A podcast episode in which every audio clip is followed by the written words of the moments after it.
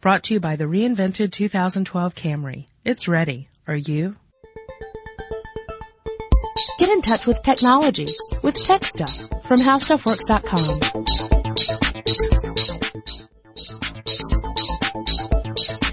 Well, hello again, everyone, and welcome to Tech Stuff. My name is Chris Pollette, and I am an editor at HowStuffWorks.com. Sitting across from me, as he typically does when we record podcasts, is senior writer Jonathan Strickland. You enter a dark room that smells of mold. One sputtering torch is the only light source.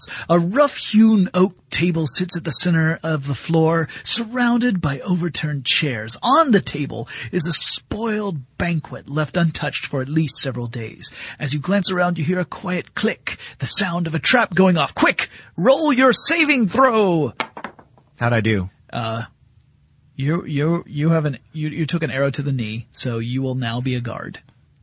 So I can no longer be an adventurer? Not like me. Oh. So we are today going to talk about the history of massively multiplayer online role-playing games. And it all actually stems back to what I was just alluding to and all of uh, you guys out there who are big uh, D&D fans picked up on it, I'm sure, immediately. We're talking about Dungeons and Dragons. And it's important to talk about Dungeons and Dragons first to understand why MMORPGs exist at all. Yeah, yeah. Now, there were uh, some computer role-playing games, but they weren't like what we think of today. And, Yeah. and then, and really they came around right about the same time as D&D took off. Yeah, so let's let's start with um let's start with D&D first of all to kind of explain what's going on. So we're not we're not even talking about uh, D and D online. We're actually talking about specifically about uh, the pencil and paper and dice and all that Yeah. jazz. game screens, etc. So back in 1974, uh, there were some some some guys who had created a, a war game, a miniatures war game called Chainmail. Mm-hmm. right, now war games are they've been around for a while, right? Yeah. It's where you essentially have uh, uh, figures that represent military units. Or you might even have uh, what they used to call chits, those little pieces of cardboard that Right. had the little number. They kind of look like um, uh, if you haven't seen these uh, old style. Uh, things they actually sort of look like the periodic table. They have the Yeah. picture of your unit and how many hit points it has and all that stuff. Right. So the idea is that you would try and uh, out strategize your opponent, playing on a map, and uh, the map might have even topographical elements that would in, uh, indicate how you might have an advantage or disadvantage in a given situation, depending upon your unit and where your enemy is located. Right. And anyway, the whole game was this idea of you know matching wits against an opponent. Well, chainmail kind of brought that down a little bit. Chainmail was an idea of using smaller units in very specific circumstances, like say in a castle or a dungeon. But then the game creators, among them a certain Gary Gygax, I feel like I've heard that name before. yeah, uh, decided that what if we were to to to change this? So instead of playing, you know, controlling units, you control a specific character. Someone who has a personality, a background, uh, goals, motivations. Uh, they have their own abilities and and their own disadvantages. And you were to take on this role within an adventure. And that was the, where the whole role-playing game idea kind of spawned out of. You would have someone who is in charge of explaining all the environments and taking care of all the game mechanics on the back end. That would be the dungeon master or game master. Mm-hmm. And then the players would each control a character and would try and uh, pursue certain goals dependent upon the game itself and that character's personality. And this was uh, kind of a radical idea at the time, back in 1974. And uh, it caught, I could, I guess you could say, it was a popular idea, particularly among uh, high school and college students. Now, uh, your characters, when you, when you first start, there there are some elements of chance involved here. Yeah. Um, when you first create your character, uh, you roll the dice to de- to determine what the uh, the character's characteristics are. Yeah, their attributes. Yeah, like um, uh, for example, strength, how strong that person is, or or how much dexterity that person has, Yeah. the ability to get out of the way when somebody's swinging an axe at their head. Um, Now, I haven't played D&D for about 20 years, but I remember that it used to range between 3 and 18 for normal characters. Well, yes, because you rolled Three three, six-sided six-sided die. dice. Um, the thing is, um, with the, uh, uh, you know, that, that's one aspect of it too. But the, uh, the dungeon master or game master would use a screen to hide the, the dungeon or, or whatever it is that you were going adventuring in. So you didn't really know. Unlike those other games where you could see there were mountains ahead of your characters, you could go around the mountains. Yeah. Uh, when you came, uh, you'll be riding six white horses.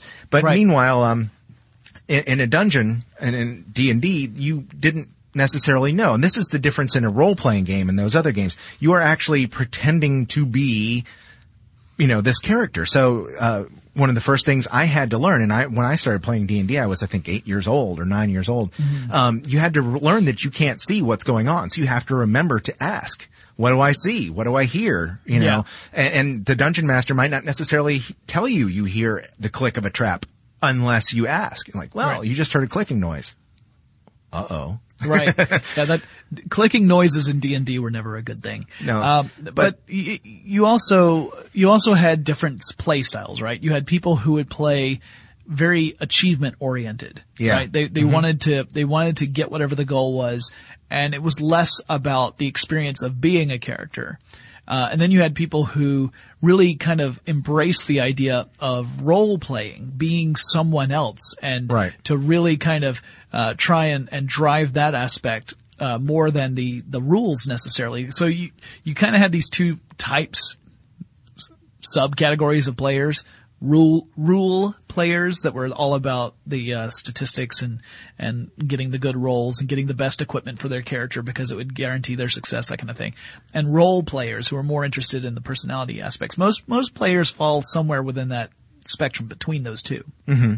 same thing holds true, by the way, of MMORPGs. So the only reason I even mention all of that is so that we have the foundation to build upon so that we understand once we get into MMORPGs why they're a big deal. Well, computer role playing games have been around, like I said, about as long as uh, Dungeons and Dragons have, because that Yep. was they, they sort of went around at um, the rise of personal computers on the desktop, uh, right, right about the same time, the the mid to late seventies. And, and they got popular in high schools and colleges, which were breeding grounds not just for role-playing games, but for computer sciences. Yes, yes, that's true. Uh, the thing is, uh, one of the reasons that uh, that Dungeons and Dragons and other role playing games took off was because it gave you an opportunity to play a game with your friends. Yes. you weren't sitting at home on one machine interacting with the game on the machine. I mean, that was fun too. I, I like playing uh, those games by myself. Also, Yeah. we usually call those CRPGs, computer role-playing games. Yeah. They don't necessarily have a multiplayer element to them. Right, but uh, but uh, the the multiplayer games, both uh, on paper and and computers, give you an opportunity to, to uh, go through the experience with other people. Right. and uh, which which can be fun because you never know what those other people are are going to do, and it also gives you this feeling of uh, camaraderie, Yes. uh, esprit de corps, if you will. and and depending upon the game, it may allow certain players to band together and oppose other players. So you can even have elements within the game where you've got a struggle between two groups of players, and if the game is designed properly, meaning that it's you know, a dynamic element to it, you might even be able to have players actually influence the course of the game's world Right. which is pretty tricky because you know that's a very delicate balance to to create when you are a developer. You don't want to make it so easy to affect the game's world that it is uh, uh, that that one group of players essentially dominates and makes all the determinations of where the game's world is going. At the same time, you don't want it to be so static that it feels like no matter what you do, you don't influence the outcome. It's a really tricky balance. Well, I would uh, I would argue that one of the things that makes uh, online role playing games so much fun uh, is not necessarily the high graphics elements. I think the the the element of play Yeah. is is most important. That's one of the things. I mean, you don't see these things, these fantastic uh, animations of spells and and uh, uh, sword play and whatever else that you might happen to be engaged in uh, when you're playing a tabletop role playing game. Yeah, you have Because to imagine it. What? Imagine it? Yeah, it's this thing that we used to do before there was the internet. Well, I, I do love uh, looking at the amazing graphics work of, of some of these game studios now, but um, you know, the very first uh, online role playing games were text based. Yeah. In fact, we can uh, talk a little bit about them. Uh, first of all, uh, I want to uh, define a couple of terms for the very earliest games. Right. Uh, some of them were built on something called Plato, which is uh, an acronym for Programmed Logic for Automated Teaching Operations. Here's the funny thing. This Pla- sucker predates pretty much all of this stuff that we're yeah. talking about. Plato actually came out before D and D. The the tabletop game came out. yeah, early 60s actually. But but Plato was all about. Um, it was supposed to be an educational platform. yeah. which of course meant that students immediately figured out ways to play games on it, and uh, like almost Yeah. immediately. Yeah. Like, this is for education. I want to kill stuff. So um, the the University of Illinois built programmed logic for automated teaching operations. So it's a, a platform that could run on networked computers. Yeah. Now these computers are networked to one another. They are not networked into a larger network. Yeah, think LAN party, not the internet. Right. And uh, uh, immediately you had students start to figure out ways to create games because it meant that they could link it to other students and have a social experience on a computer, which uh, just shows you that you know we are very social creatures. The you know first thing we start looking at is how can we use this machine to connect to other people. So that's one acronym you need to know. Another one is MUD, which stands for I know all about that. multi-user dungeons Oh, those two. not not what happens when you add water to Earth, um, which just makes me almost go off on a brack tangent, but I'm not going to. what happened to the water? Uh, so, uh, also with mud come a couple of other um, uh, uh, topics uh, or a couple other acronyms: moo and mush. Have you heard about those? Ooh, yep.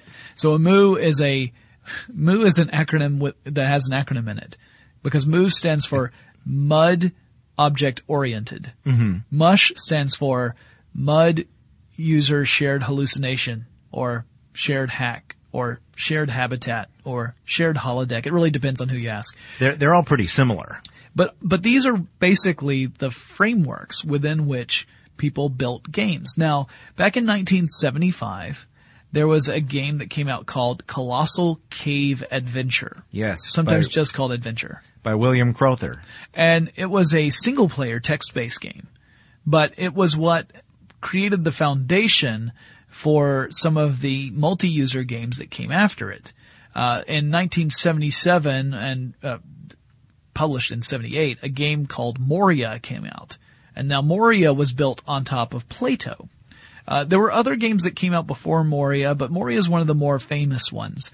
And it allowed up to 10 players to get together in a party and go on a dungeon crawling adventure. Uh, and it was created with these, these, uh, very simple vector graphics. Like, uh, you know, you, you see like the green wall with a green door outline on it, and you would push a command that would knock the door open, and then you might have a encounter afterward, or you might find treasure, that kind of stuff. The interesting thing about it was not only did it allow up to ten people to play, that that itself was interesting, but it also uh, created the dungeons um, every time you played. Yeah. So the dungeons were not pre-generated; they generated dynamically when you would play the game. So you would never necessarily have the same experience twice because the dungeon would be randomly created when you started.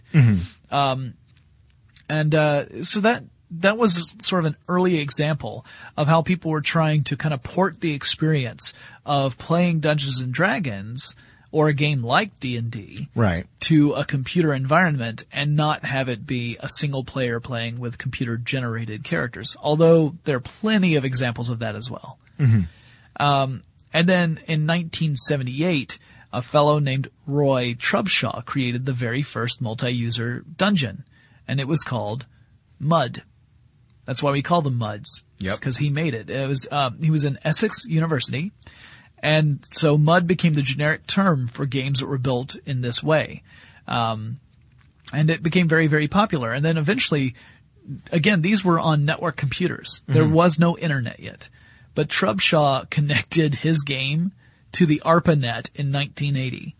So suddenly you had essentially the, the, the ancestor to massively multiplayer online role playing games because it made, it gave access to people beyond just folks who had, uh, uh, the, um, access to those specific computers within Essex University to play. Yeah, my uh, my notes have the game down as being called Dungeon, D U N G E N. Oh yeah, Uh huh. yeah. I have it as it was called multi-user dungeon. Yeah. So, Well, yeah, I, I'm yeah. Okay, so um, but but the same same thing. I mean, that's that is where Mud came from. They probably, Yeah. I'm sure it was called Dungeon just as uh, for shorthand. yeah. Uh, the next one I have doesn't uh, pop up till 1980. Do you have anything you wanted to mention before I go to that? No. Okay. So in the University of Virginia, there were a couple of classmates, John Taylor and Kelton Flynn, and they created a game called The Dungeons of Kesmai, which was a six-player game, and it was also inspired by Dungeons and Dragons, and it used ASCII graphics to represent elements of the game. Wow. Yeah. Yeah, it's making me think of some of the old games I used to play. And they also founded a company in uh, 82 called the Kesmai Company. A few years later, they oh, I'll mention it when it happens, but they would come up with another game that would be uh, kind of a, a, a big influence on online role-playing games in the future. Uh, in 84, you had a fellow named Mark Peterson who wrote The Realm of Angmar. And uh, uh, it was originally a kind of a offshoot of another game called The Scepter of Goth. And uh, in '94, Peterson rewrote it and adapted it for MS-DOS, which I don't know how many of you guys remember MS-DOS. That's pre-Windows, um, but that was the that formed the basis of a game that ended up being found on a lot of bulletin board systems.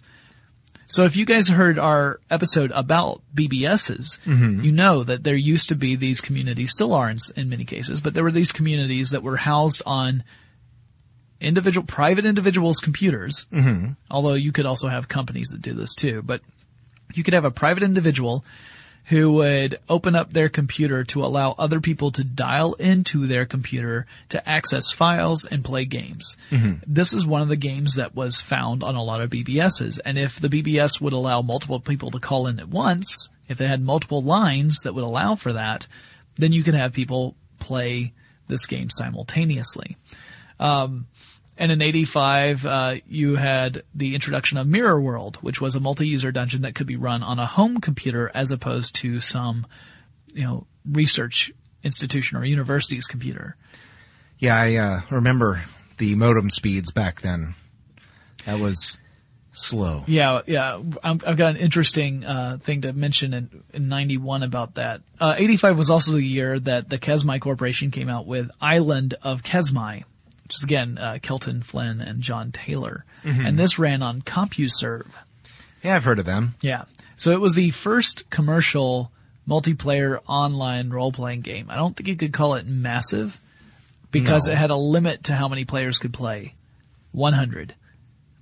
No That's- more than 100. Compared compared to the earlier games, that's pretty massive. Yeah, compared to, you know, the Six. old, the older Kesmai game where six people could play, or even the, the, uh, the, the 10 player, uh, Moria game. It's, you know, it's, I think it's almost 10 times that. Wow. So, I'm not that stupid, people. Almost, but not quite. In 1991, an interesting game comes out. Yes. Interesting for a couple of reasons. Because, for one thing, you can confuse it with another game by the same name.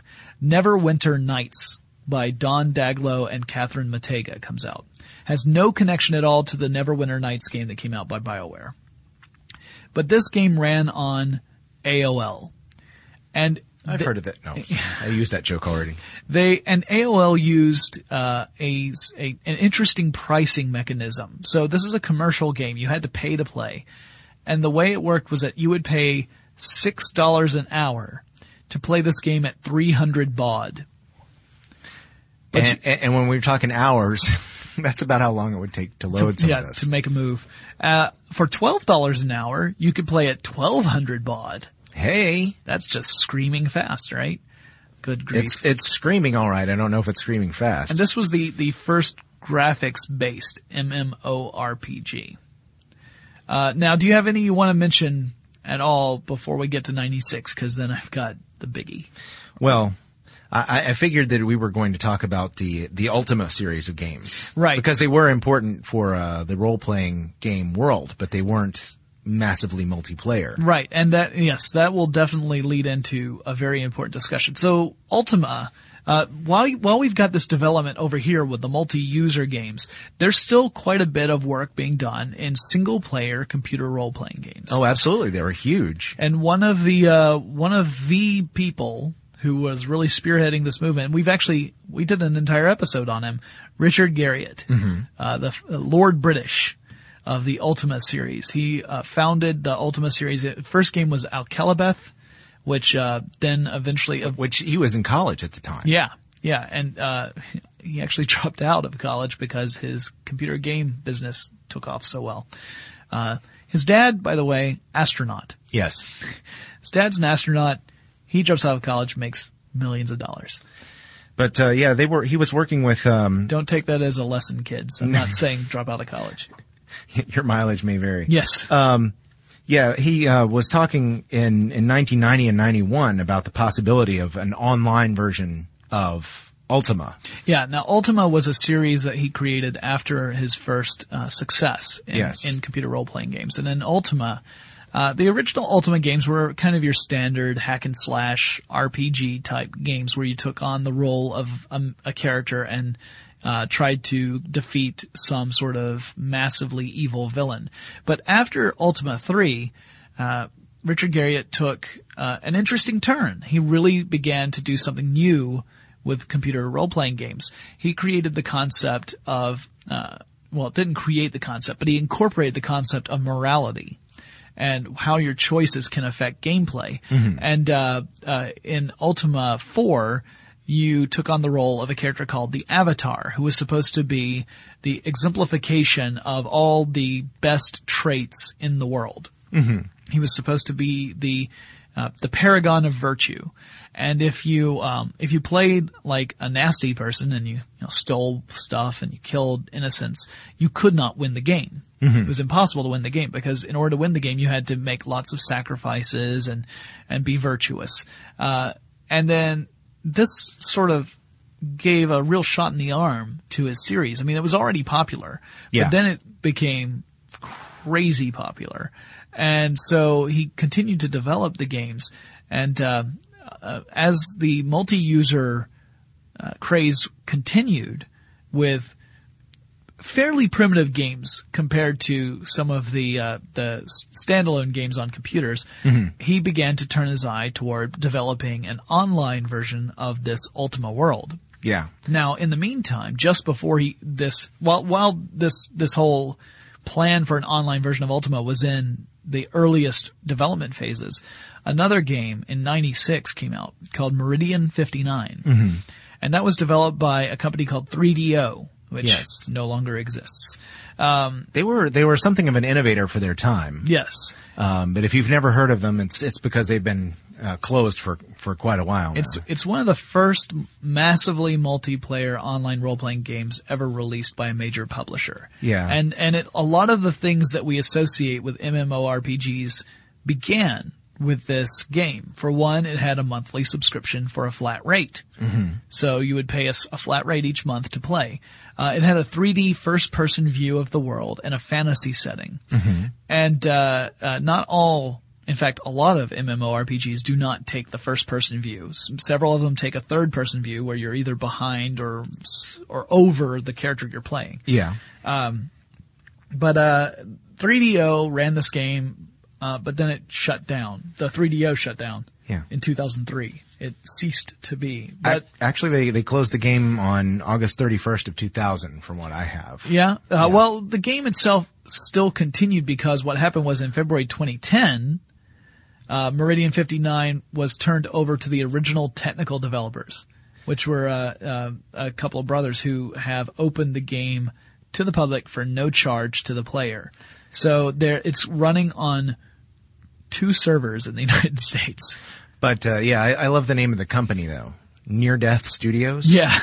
Nice. Yeah. Uh, it's it's just well, a flesh the, wound. The, the game is When it's- ho- hobbling along. when it's running on two servers, yeah. But it's but it's interesting that it's still you know it, it the, this shows that the people who adopt these games can be Yeah. very passionate, and even when um, a studio itself is in financial trouble, people want those games to continue, which is somewhat problematic because how do you keep this going when the in order to run the game, you actually do have to spend real money. I mean, because you're talking about electricity costs, you're talking about server costs, you're talking about you know you might have to have space for that machine.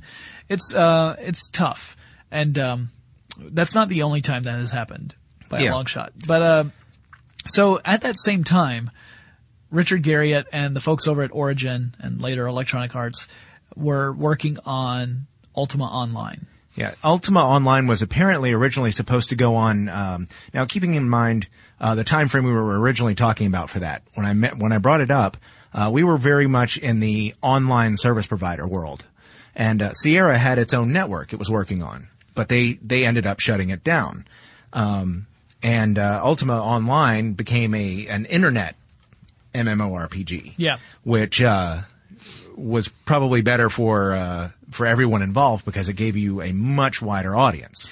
I got to actually see this game in action when it was in its alpha build before it even opened up to the beta world. Uh, and, uh 'cause cause, um, Richard Garriott came down to a science fiction convention that I go to a lot, DragonCon in Atlanta. So, uh, Richard Garriott used to be a very frequent guest at DragonCon, And in fact, he and I kind of struck up a bit of a friendship and we would chat about the games and stuff. And he would show me, uh, the games that were in development, including Ultima Online and it was really a neat thing. It was a it was a kind of a new idea. It was building on that work that other people had done in, in previous generations of multi-user dungeons, but on a huge scale, and also created a much more dynamic world. So Ultima Online had a world where, in theory anyway, you had uh, ecosystems that could actually be affected by player behavior. So, for example, let's say that you are in a forest and you decide one day that you are the bunny slayer and you go on a bunny slaying rampage and you hack and slash every bunny you can find. Well, there's a limited number of bunnies Yeah, for a given amount of time. And as you start slaying these bunnies, there are other consequences. For example, there are also wolves in the forest. And now all the bunnies are gone, which means that the food source for the wolves is, are, are gone. You know, they, they no longer have their normal food source. So they might actually venture out of the forest and start to attack villagers. So you could actually inadvertently, while slaying bunnies, as any good hero would want to do, bring terror and, and, and hardship upon a village because these wolves are now attacking people. Uh, on the flip side, if you were, you know, Wolf's Bane, and you were going out into the woods to slay every single wolf you saw, the bunny population might explode, and bunnies are everywhere.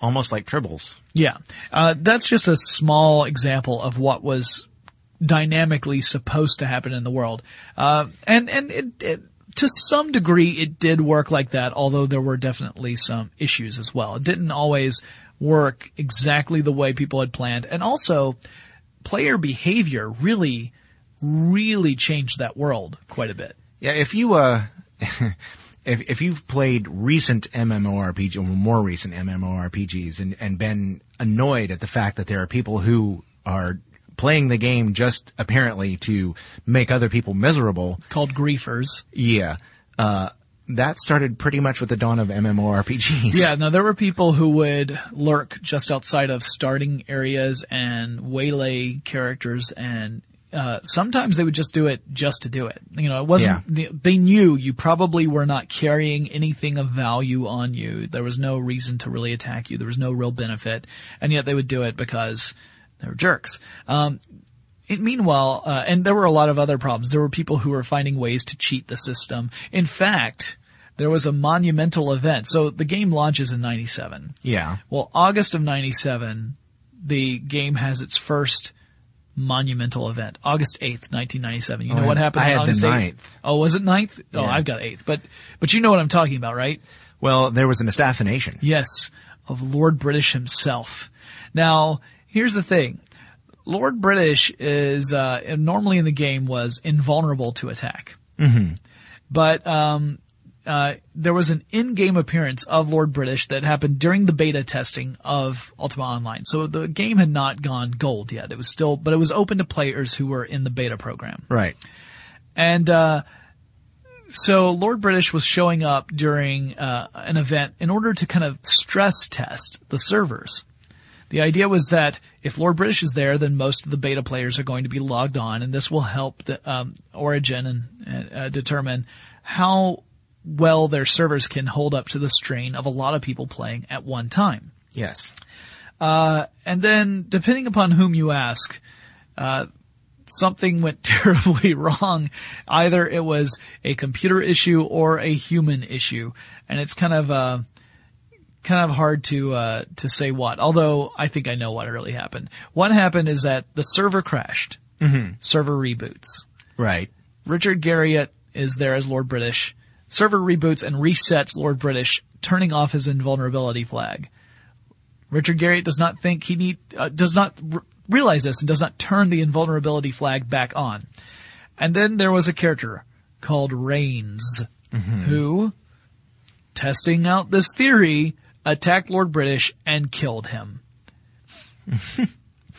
he was also he was not the, the the player behind Rainz was already kind of notorious on the servers because he was known for exploiting bugs as opposed to reporting bugs. Well, he was a uh, software consultant. From, Yeah. From what I understand. So um, uh, he was also supposedly one of the earliest griefers in the beta program. So he was one of these people I was talking about in a way. Yeah. So uh, yeah, there were. He was already kind of on thin ice. So that it was an amusing situation and it was an irritating situation, and uh, they, you know, the the game also even had little humorous responses and, and references to this uh, when it went gold. But um, yeah, that was one of those memorable moments in MMORPG history. So Ultima Online ends up being the very first MMORPG to hit 100,000 subscribers. It's really successful early on in, in the in these early early days of the MMORPG. Yeah, but the next one that I have is is going to put it to shame. Even. Are you talking about the one from Verant Interactive, later Sony Online Entertainment? That would be that it. Premiered in 1999. Yes. Evercrack, Yes. Also known as EverQuest Or never rest. or Never Rest. Yeah, lots of different names for this. Yeah, this was again, and what's also interesting is so far Meridian 59, Ultima Online, EverQuest, all three fantasy-based role-playing games. Yes. Uh, EverQuest launches and it is a massive success. Uh, it was in development at the same time as Ultima Online, had a very different look from Ultima Online, although similar setting in the sense of it's the sword and sorcery realm. And, uh, yeah, it was one of those games where eventually, if you were talking about an MMORPG, you were talking either about Ultima Online or EverQuest. Yeah. And EverQuest's popularity skyrocketed. That that might be a uh, an an understatement in Yeah. some ways. And- because people would play it for hours and hours and, and, and lose track of time and Yep. There were divorces and Well, and also it was, you know, they had the benefit of seeing what was not working on Ultima Online. Yes, that's and, true. And building out their world so that it could limit these problems as much as possible. Some problems are hard to get around because they are human generated. And it's hard to create systems that prevent human behavior from happening. Mm-hmm. Uh, humans are very good at figuring out ways to get around systems so that they can be jerks. Uh, no, it's just true. we're, we're, you know, we're like, hey, I really wanted to, uh, to, to do this one thing. The game's not letting me, but I bet if I try it this way, it'll work. Uh, so yeah, 99 EverQuest launches, but another game also fairly popular, not nearly as popular as EverQuest launches, called Asheron's Call. Yep, yep. And that one was from Turbine Entertainment, later on uh, taken over by Microsoft. And Asheron's Call, uh, another fantasy game. Yeah, yeah. It had uh, it had sort of a different system though uh, to it. It was sort of a, um, a loyalty system where you would basically um, there would it, it was sort of like a uh, lord and vassals kind of situation where um, the lord was expected to be good to his. I, I assume they were ladies too, uh, but basically in in this role, the person at the top of the pyramid is supposed to be expected to be good to their people, um, for which they would be rewarded and Yes. the the people would be able to support their uh the the person at the top of the pyramid. Yes. So it was supposed to Kind of like feudalism. yeah, it was really supposed to work out in, in the game, and apparently it was sort of a limited success. But it was a different, a very different kind of system than than anyone else had had. Yeah, there point. there are a couple of games that really tried to break the mold um, and that was one of them. And and they they've all met with varying degrees of success. Um, uh, 2000 was an interesting year because that's when LucasArts announced uh, that it was developing a game that uh, initially I was very very eager to get my hands on called Star Wars Galaxies. Oh, I remember that. Yes. So it was announced in 2000, and the original launch date was going to be in 2001, but it was delayed until 2003. Uh, the game, uh, the setting of the game, first of all, set in the Star Wars universe, obviously, but the actual setting of the game was set after the events of Episode 4, often just called Star Wars, also known as uh, A New Hope. Yeah. So A New Hope just ended, so Death Star's blown up. That's when the game is set, and you could actually encounter characters from the films as you played the game. Um, but there were a lot of issues people had with this game. There were some gameplay issues. There were some story issues. There were people who were very upset that the Jedi system was kind of weird in Star Wars Galaxies. In order to be a Jedi, you know, keep in mind, set during the original trilogy, not a lot of Jedi in that original trilogy. You essentially had Luke, and then you had, you know, Darth Vader, the Dark Lord of the Sith, and you had Yoda. And then as far as you knew, that was, that was it. Was well, Obi-Wan in the first film, but then he dies, spoiler alert. And so, um, you didn't have that many Jedi running around. I mean, the idea was that Darth Vader had gone and, and pretty much killed all the rest of them. So, because you know they wanted the game to be true to the lore of Star Wars as much as possible, they did not want it to be easy to go out and create a Jedi. Because if it were, then everyone would go out and create a Jedi, and then you'd suddenly have a Star Wars universe where a hundred thousand Jedi are running around. It wouldn't feel like Star Wars. So what they did was they created a system that was uh, difficult to discover how to unlock the Jedi. It was almost a uh, it, it seemed almost random. Like there was this list of criteria you had to complete, and the list was never made public. But uh, uh, so the game launched in 2003. The first the first person to unlock the Jedi slot character did it within I think four months after the game launched. Uh, they later on changed the requirements for becoming a Jedi and made it a quest that you could take so that you would have a very specific pathway you could take in order to become a Jedi. Because people were saying, Star Wars, the coolest people in Star Wars are the Jedi. They they have they're the ones that have all the really cool powers. They have the lightsabers. These guys are awesome, and you're making it impossible for me to find out how to play one. So it was a very frustrating experience for people. Well, these problems continued, uh, among other issues, including things like griefers and cheaters, that sort of stuff.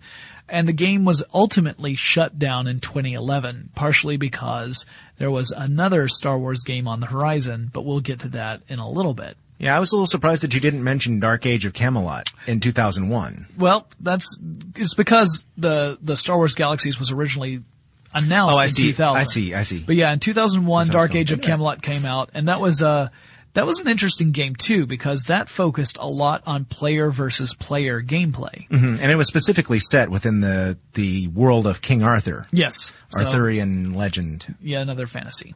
But um, but yeah, Yeah, the- but a spe- very specific fantasy though. That's true.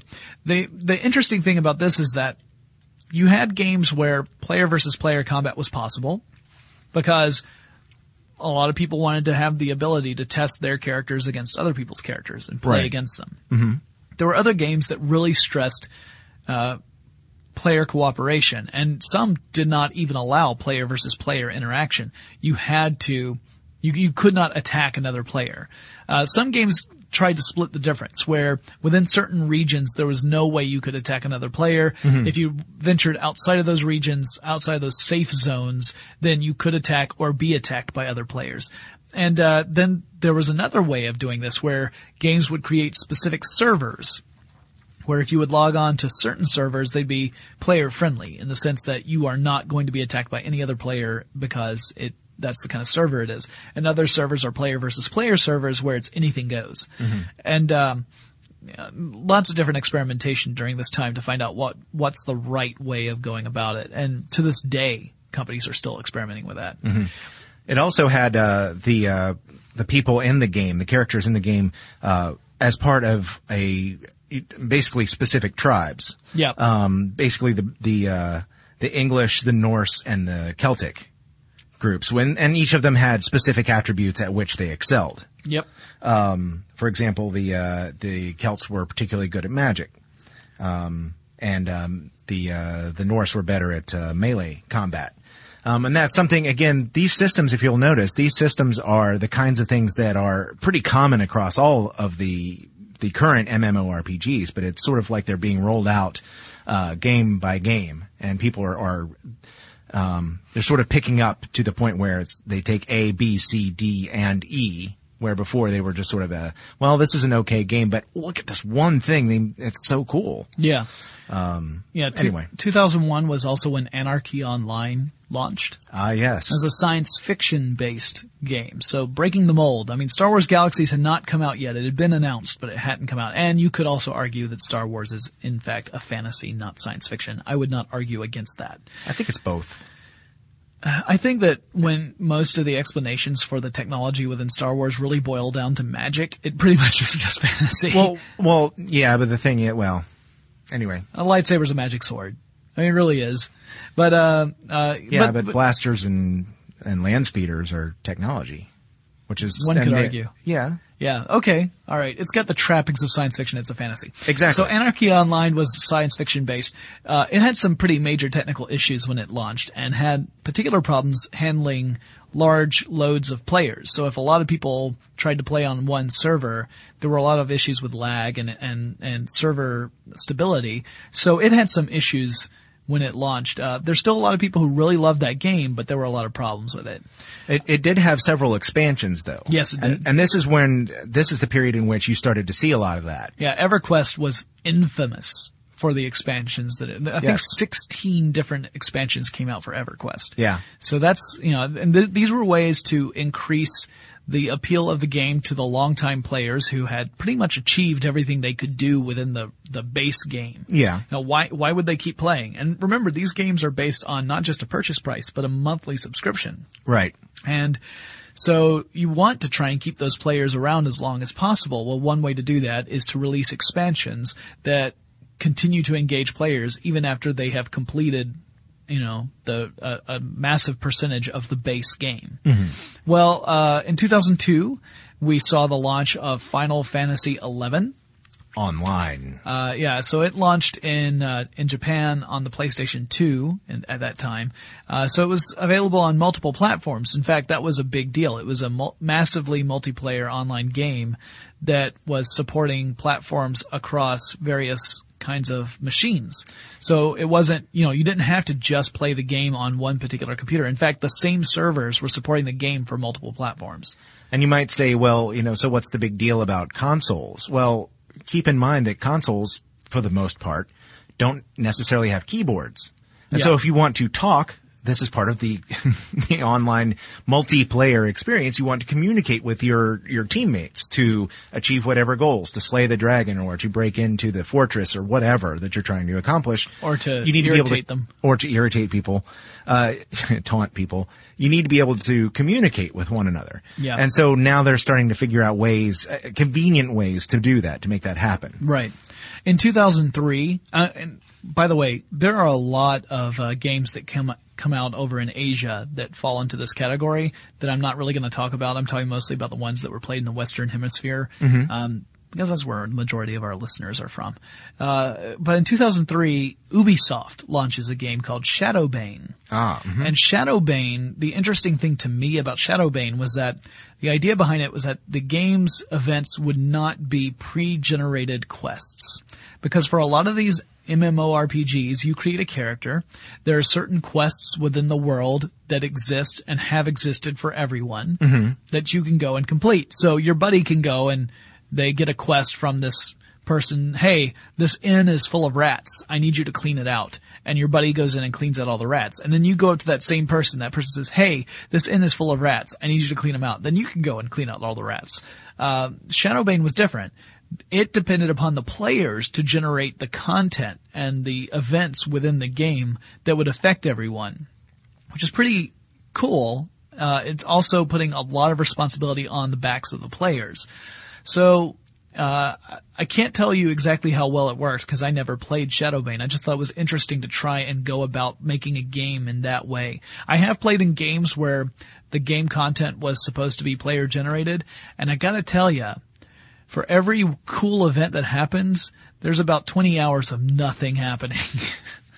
Yeah, I, one one phenomenon we didn't mention, and I just I, it's really not core to what we're talking about, but um, just to show the popularity of of uh, MMORPGs in the early 2000s is also when we we start talking about people trading real money for stuff in games. Yes. and spawning its own economy. Of course, Yeah. that that became a problem for a lot of people. You know, gold farming, as they call it. Yeah, so you had, it's kind of crazy. It's You had- common across many platforms and many games. Yeah, you had people willing to pay real money to get in-game resources to make their players stronger within the game, which is kind of interesting because you think you could be using that real money to get you real resources to make you happier in real life, but but people were deriving so much pleasure from the games themselves that they wanted to uh, to to deck out their characters with the best stuff that they could possibly get.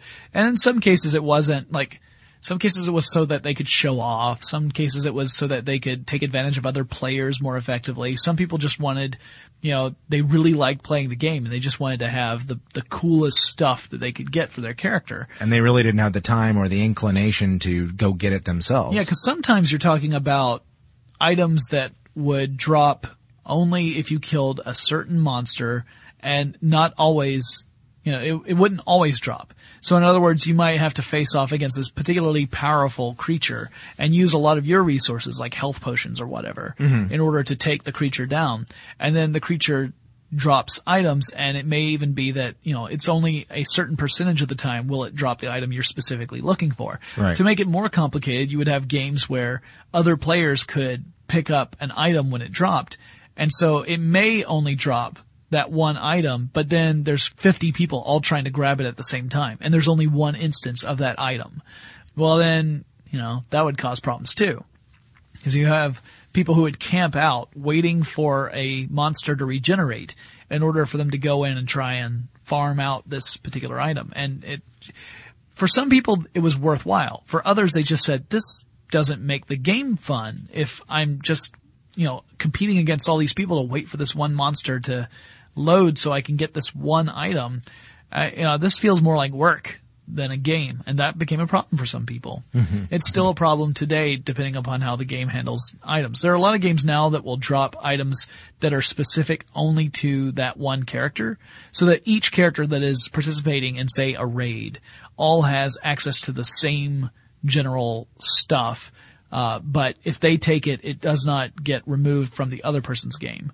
So if I, if we are banding together and we take down a monster, and that monster drops 20 gold, you get to pick up 20 gold, I get to pick up 20 gold, and, and it's not like the 20 gold only exists for the two of us. Right. So, uh, anyway, moving on to 2004, which was a big year in MMORPGs. Again, I, I'm surprised you didn't mention EVE Online, which also debuted in 2000. Yeah, I thought about that, and then I didn't. Did you want to say anything about EVE Onli- Well, Online? EVE Online is is still very popular. Yeah. Um, it's uh, it, it's made by a European company um, named CCP Games, and uh, very predominantly male too, from what I understand. Um, but uh, yeah, it- it's a it's a big. Um, Still very, very popular with uh, space exploration and basically space combat. Um, whereas in, in the Star Wars games, you might actually be a character and, you know, on your feet. I, most of what I've seen of EVE Online is, uh, space based. So, you know, you have your ship and you're doing stuff. Um, and there's, there's interstellar commerce and, and that kind of thing. Um, obviously I've never played, but it's, I do know some people who do and they, they really love it. So, Yeah, no, uh, and it's- it's, it's got a big following, which is why I thought, you know, you should mention it. It's you know always again one of us should. nice to see a game that does not necessarily just fall into the uh, sword and sorcery That's true. Um, uh, realm. So next we have in 2004 three games that three among the many games that came out, three big ones. Uh, EverQuest 2, which, you know, because EverQuest even with the expansion packs was starting to show its age.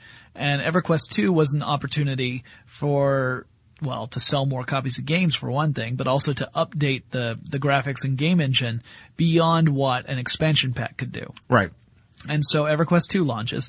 City of Heroes Ah, yes. launches. So now you've got this superhero, supervillain kind of g- games launching, which was a, a, a neat, um, a, a neat expansion on MMORPGs. And then the big game that uh, is on the tip of everyone's tongue when they talk about MMORPGs, World of Warcraft, which I think you cannot ex- describe anything other than phenomenal success. Oh, yes. I mean, it was it was a true phenomenon. There are over 10 million people playing that game. Now, remember when Ultima Online launched, it was a big deal when they hit 100,000 subscribers.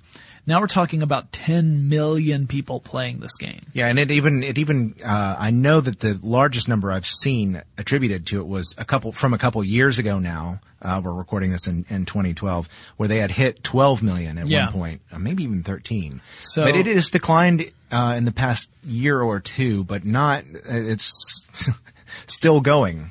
Yeah, there there are plenty of people who still play. Oh, yes. and uh, Absolutely. and the expansion packs have really continued the the development of that world so much so that they destroyed it at one point. Cataclysm completely uh, uh, turned the world upside down, and uh, it upset some players because things changed so dramatically. But the whole point of it was that the player base for for WoW was uh, made up a lot. You know, a lot of the player base were were old time players who had been playing forever, and you know you have to keep making things interesting and adding a new realm every now and then and and upping the level cap by five only goes so far. Yeah. And so there have been some calculated risks of really shaking the game up in order to keep longtime players around and interested because now they've got, you know, even places that seemed familiar are now new to them. Uh, for new players, it was a little confusing. so you'd ask like a level 78 character, hey, how do I get to such and such? And like, uh, well, I can tell you how you used to be able to get there. I, I don't know how you get there now. Take a left at the barrel. I should have taken a left in Albuquerque. Uh, so yeah, that, those games, all three of those games were, made a big impact. And, you know, it was at this point that you really started to see some real competition between games because there are only so many gamers out there who want to play online role-playing games. And, um, and- No. yeah. And subscriptions can start to rack up. I mean, these are not necessarily cheap. It may be somewhere in the realm of, you know, 20 to $30 a month. Realm. Uh, 20 to $30 a month to play. And, you know, you start playing multiple games, you only have so much time to dedicate to each game. So the competition was pretty fierce. World of Warcraft ran with this and did really well. Uh, 2008, there was a game that launched that, uh, you know, and other games again launched between 2004 and 2008. But in Like 2000, Guild Wars yeah, Guild Wars is a good one. Uh, that's actually a really good example. or D and D Online. D&D Online, which t- changed from, and it's not the only one. In fact, the one I'm about to mention also did this. D&D Online and Age of Conan, which Oh, yeah. launched in 2008.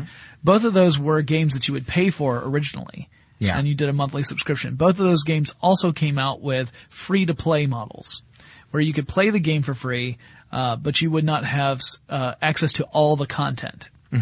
And uh, depending upon the way the game model was, like in Age of Conan, you could switch from a free uh, account to a paid account, and then you would get access to all the premium content. D&D Online had a system where you could pay money for in-game credits and use those in-game credits to unlock areas of the game. Uh, so yeah, it was it was a experimenting with different ways to get players engaged with the game and uh, enough so that they'd be willing to pay to play the whole thing. And I don't know how successful that was, honestly. I mean, it's and it's not the only time we've seen that too. We've also seen online role playing games where if you pay real money, you get access to in-game resources. Um, and this is also carried over into casual games. We've seen that when we had our episode about casual games. We talked about games where you can pay cash to get an advantage in the game Freemium. freemium. And uh, it's also a fairly controversial approach because uh, you've got gamers who are saying this takes skill out of it. If I just have deep enough pockets, I can get an advantage over everyone else in the game, and it has no bearing on whether I play the game well or not. And uh, you know, there's something to that, but guess what? That's what real life is about too. I hate to tell you, but real life, Uh, if you have a lot of money, you can make up for a, a, a basic lack of skills. As it turns out, you can hire people who have skills for you. Uh, and then I wanted to end my discussion anyway on a game that launched in 2012. Okay. Sort of like tail into 2011 into into 2012. It's a little game called Star Wars: The Old Republic. Ah, yes. We have finally reached the one MMORPG I actually play. All right. I have not played any other MMORPG. I've seen them developed. I've, uh, you know, I've played on someone else's account just to get a feel for it, but I've never actually got an account myself. I mean, I, I did play a little bit of D&D online for about a couple of months, but well, you, you wrote an article for the site. yes, and as that I created an, uh, an account so I could play it, so I could get a better understanding of how it worked. So Star Wars: The Old Republic. Uh, the reason there are a couple of reasons why I wanted to play it. One is that my hatred for Star Wars has not gotten that uh, out of hand yet. the prequels really did a number on me, people. Yes, they don't, did. Don't get me started. Please don't. Uh, but but I still, despite all that, I still love the Star Wars universe, and I really love the Knights of the Old Republic games, which are set up almost four thousand years before the original trilogy. Uh, Star Wars: The Old Republic is set about 3,500 years before the original trilogy. So there are no characters from the original trilogy or any of the the Star Wars movies that are in uh, the games. Right. The games you're you're you're you're encountering, you know, ancestors several generations removed from anyone in the the film series. The nice thing about that is that you don't have to worry about impacting the world so much that the movies could not have happened right. right? Because that was one of the, the problems is that you want this rich world that Lucas created that people find so interesting and compelling, but they didn't want to create it in such a way that if you did one set of actions, you you uh, invalidate what happens in the movies because then you've just invalidated the reason why everyone loves it in the first place. So that's a tricky balance. Well, by setting it 3,500 years before the events of the films, you kind of take that causation away. And, uh, the Knights of the Old Republic games were a lot of fun for me. So I wanted to play this and I ended up getting an account. And I do play, uh, uh, the character, my main character, in case you're all wondering, is an Imperial agent. Uh, you can play either as the Imperial side or the Rebel side. It's not the same as the, the movies. And on, depending on which side you're, you're on, you can play light side or dark side. So you could be a light side Imperial agent if you wanted to be. I'm not. I play the Shocked. dark side. yeah, every time I can, I can, I play a, I choose the dark side option. Um, and so anyway, it's a really fun game set in the Star Wars universe, and uh, I've been having a blast with it. And uh, it makes me think that if I had had a broadband connection earlier, I probably would have gotten into MMORPGs earlier.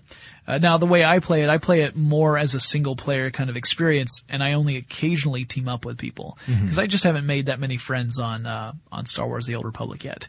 But who knows? Maybe after this podcast goes live, folks will track me down and be like, "Hey, man, I'll help you out. Uh, you're having trouble taking that Mandalorian down?" And I will say, "Yes, yes, I am.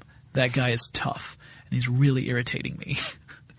So, uh, yeah, there, there are scads of other games that we haven't mentioned. oh yes, Uh, some very high profile games dozens. like Halo games and Yeah, and- there are other Elder games that are there are other games that are massively multiplayer. In fact, I'd argue the Halo games fit in this, where there's not role playing involved, but it is Yeah. a massively multiplayer online game. Yes. So you can have a lot of people playing at once, even though they're not necessarily role playing. Yeah, it's it's funny because I think in in a way, uh, some of them, some of it's fuzzy, to be honest. Yeah. Um, there are different degrees of the role playing involved. Yes. Um, when you're playing you, is that really playing a role? Yeah. Yeah. But, so, you know. so, and again, there are people who get into the role playing and there are people who despise the role playing. Yeah. And sometimes you'll have companies create servers just for role players so that the role players can be all, you know, the hardcore gamers might say that's all hippy dippy.